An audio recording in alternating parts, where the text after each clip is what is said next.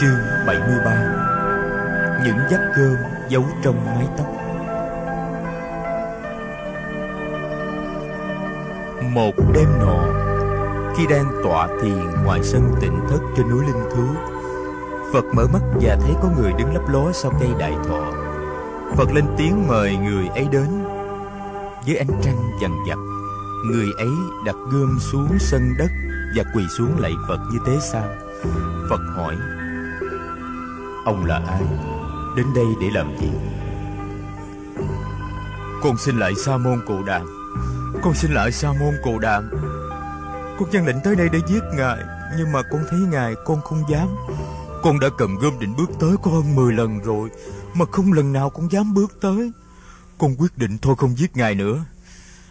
Nhưng con lại sợ, Nếu con không giết ngài thì khi về, Con cũng sẽ bị chủ tướng con giết chết con chưa biết làm sao thì Sa môn gọi con vào.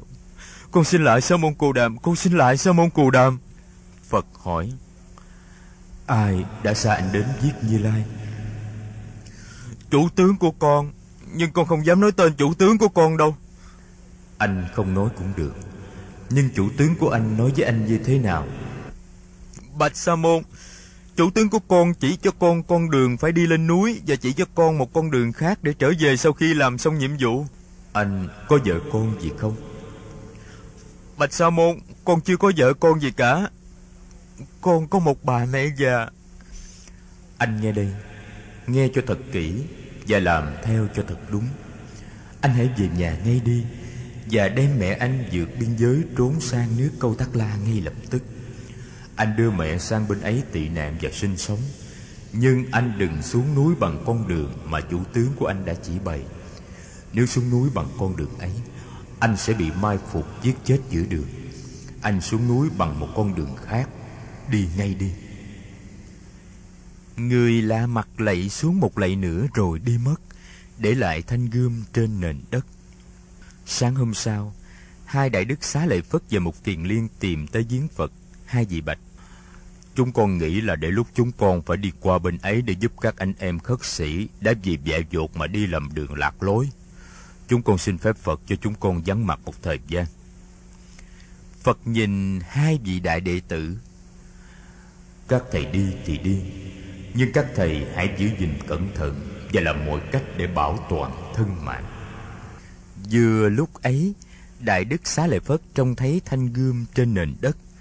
Đại Đức đưa mắt nhìn Phật không nói. Phật gật đầu. Đúng như thế. Hồi hôm có anh lính được lệnh lên ám sát như lai nhưng đã được như lai độ cho rồi. Thanh gươm ấy cứ để đó. Chừng nào cư sĩ kỳ bà lên núi như lai sẽ nhờ cư sĩ đem xuống núi. Đại đức mục kiền liên nhìn bạn. Bỏ phật mà đi trong lúc này để không được an tâm. Sư huynh nghĩ sao Xá lợi Phất chưa trả lời, Thì Phật nói, Các thầy cứ an tâm mà đi. Như Lai có đủ tỉnh thức Để tránh được những tai họa có thể xảy tới. Hai vị đại đệ tử sụp lại thầy trước khi xuống núi.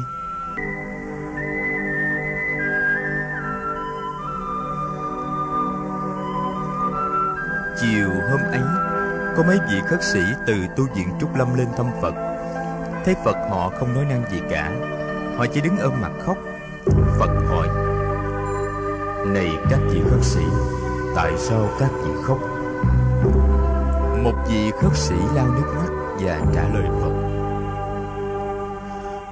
Thế Tôn, Chúng con vừa từ Trúc Lâm về.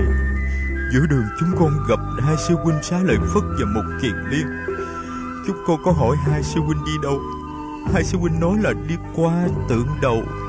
Chúng con buồn quá nên chúng con khóc. Hơn 500 vị khất sĩ đã bỏ Phật mà đi rồi. Bây giờ hai vị đệ tử lớn nhất của Phật cũng bỏ Phật đi nữa Thì chúng con không buồn sao được?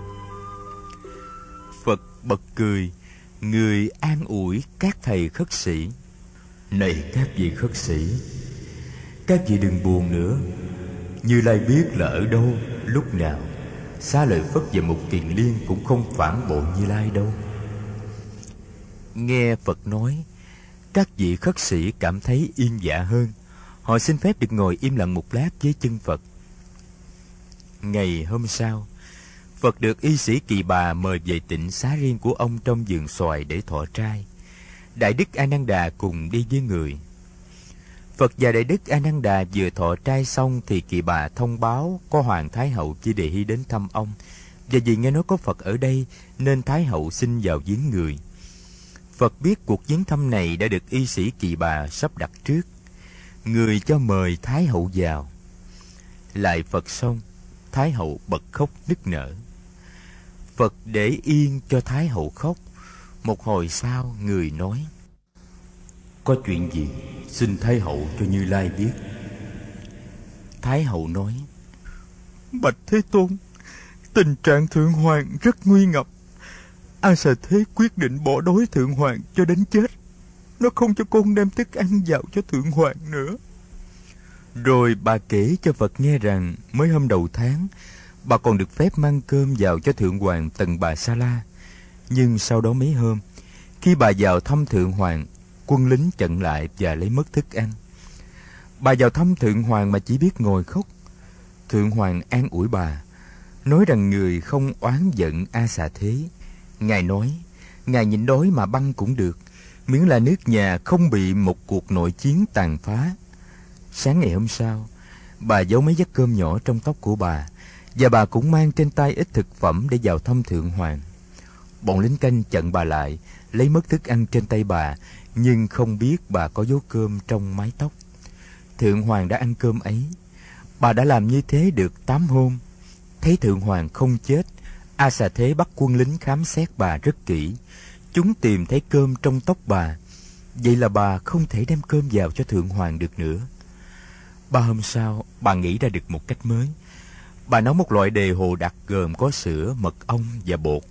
Bà tắm gội sạch sẽ, lau mình thật khô, rồi trát một lớp đề hồ lên thân thể, đợi cho ráo rồi mới mặc xiêm y. Quân canh không thấy có thức ăn và cơm giấu trong tóc, liền để cho bà vào. Vào tới nơi, bà cởi áo và bóc lớp đề hồ ra để thượng hoàng ăn tạm. Bà đã làm được hai lần như thế, nhưng bà rất sợ là trong một vài tuần, mưu của bà sẽ bị khám phá và bà sẽ không còn được phép vào thăm thượng hoàng nữa. Kể tới đây, Thái hậu lại ôm đầu khóc. Phật lạnh thinh. Một lát sau, người hỏi về tình trạng sức khỏe của thượng hoàng, về vật chất cũng như về tinh thần. Thái hậu nói thượng hoàng đã ốm đi nhiều, nhưng vẫn còn khương kiện. Tinh thần thượng hoàng rất cao. Ngài không tỏ vẻ oán hận hay buồn rầu gì cả. Ngài vẫn còn cười nói như không có chuyện gì xảy ra. Thì giờ trong tù, Ngài dùng vào việc thiền tọa và thiền hành. Có một hành lang khá dài, Ngài thường đi thiền hành dọc hành lang đó. Phòng giam Ngài có một cánh cửa có chấn song. Từ khung cửa ấy, Ngài có thể nhìn thấy núi linh thú. Ngài ngồi trước cửa ấy để nhìn về linh thú mỗi ngày, ngồi rất lâu, ngồi thiền. Thượng Hoàng cũng ngồi ở đấy, mặt xoay về núi thứ Phật hỏi Thái Hậu xem bà đã đưa tin về vua Basena đi chưa. Bà nói là bà chưa có phương tiện. Phật nói người sẽ nhờ một vị khất sĩ đưa tin về xá vệ giúp bà. Thái hậu tạ ơn Phật. Bà kể cho Phật nghe là hồi A xà thế chưa sinh, các chim tinh gia đã đoán rằng A xà thế là người sẽ phản lại vua cha. Bà nói, hồi bà còn mang thái tử, một hôm không biết gì cớ gì mà bà rất thèm cắn vào bàn tay của vua tần bà Sa La mà hút máu. Bà hoảng kinh, không ngờ rằng chính bà mà lại có được cái ý tưởng và cái thèm khát ghê gớm đó. Từ nhỏ đến lớn, chưa bao giờ bà dám nhìn người ta giết một con gà hay một con cá. Bà rất sợ khi thấy máu chảy. Nhưng hôm ấy, thật sự là bà muốn cắn tay vua để hút máu trong tay ngài. Bà chống trả lại sự thèm khát đó một cách tuyệt vọng. Cuối cùng bà ôm mặt khóc nức nở và cảm thấy tủi hổ vô cùng. Một hôm khác, trong bữa ăn, vua tần bà Sa La cầm dao gọt trái cây làm sau đó mà bị đứt tay, mấy giọt máu chảy ra. Lập tức bà ôm lấy tay vua đưa miệng hút máu chỗ bị thương. Vua rất lấy làm lạ, nhưng vẫn để cho bà hút. Hút xong mấy giọt máu, bà nằm lăn ra khóc nức nở. Hoảng kinh, vua tới nâng bà dậy hỏi han. Bà phải nói cho vua nghe cái thèm muốn ghê gớm đó của bà. Bà đã chống trả lại một cách kịch liệt, nhưng cuối cùng bà đã bị thua. Bà biết cái thai trong bụng bà đã là nguyên nhân đưa đến cái thèm khác kỳ dị đó. Các chim tinh gia được vua mời tới đều nói rằng đứa con trong bụng sau này sẽ làm hại vua và đề nghị nên tiêu diệt nó. Vua từng bà Sa La không chịu, bà cũng không chịu. Tuy nhiên, khi sinh thái tử đã được đặt tên là A Xà Thế, tên này nghĩa là kẻ thù không sinh ra. Phật khuyên bà đừng nên vào thăm Thượng Hoàng mỗi ngày, cứ hai hoặc ba ngày thì mới nên vào một lần để vua A xà thế khỏi nghi. Mỗi lần vào thăm như thế, bà có thể ở lại với vua thật lâu. Đề hồ bốc ra, nên để dành và ăn mỗi ngày một ít thôi, đề phòng bị trường hợp Thái hậu bị cấm vào thăm viếng. Dặn dò Thái hậu xong, Phật từ giả kỳ bà và trở về núi thú.